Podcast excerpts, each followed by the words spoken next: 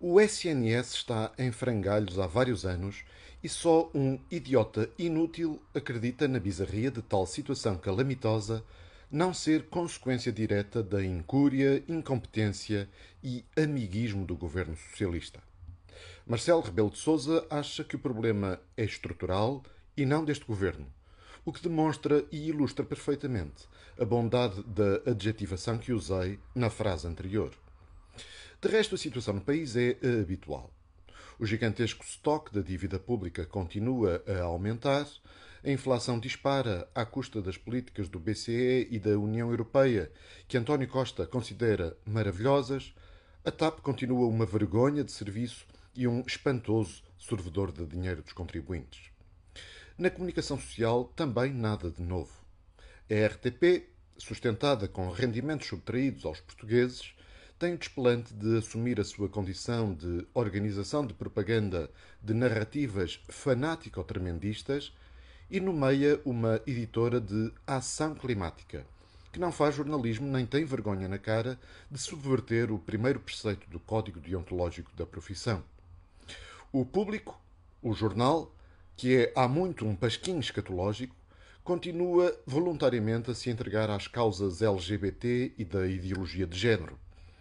O Expresso, semanário, destacou um rapaz para escrever um novo manifesto anti-chega, travestido de notícia, e de forma imunda e torcida sugere que André Ventura promove teorias da conspiração que resultam em massacres de pessoas.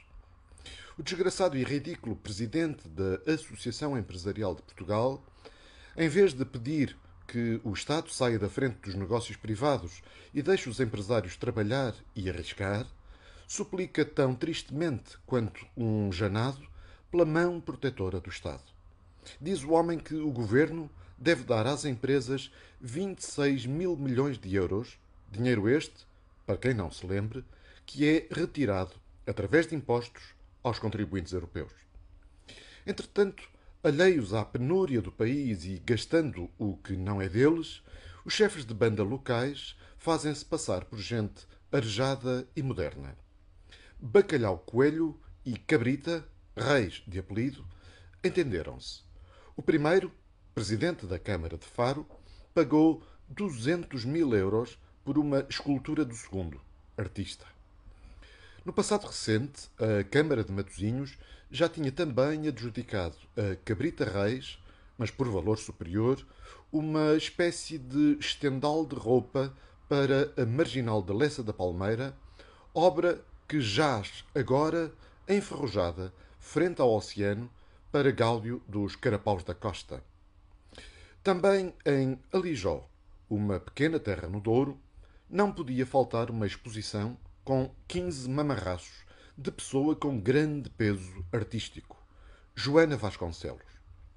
Por uns módicos 100 mil euros, organizou-se uma mostra que durou três meses e terminou domingo passado. Não sei quantas pessoas terão visitado a exposição, mas se tivesse sido feita uma vaquinha entre toda a população do município para pagar a conta, dava só 10 euros a cada. O curador desta mostra justificou o evento como uma insurgência contra a realidade comezinha e o fado predestinado de um país remediado, condicionado do ponto de vista económico. O Presidente da República, sempre atento àquilo que é importante, assinalou ontem o que ele próprio considerou uma efeméride, o Dia Internacional do Yoga. Marcelo escreveu um comunicado a propósito da data, saudando o crescente número de portugueses que aderem a esta prática ancestral originária da Índia. Portugal é um circo e os palhaços somos nós que assistimos ao espetáculo.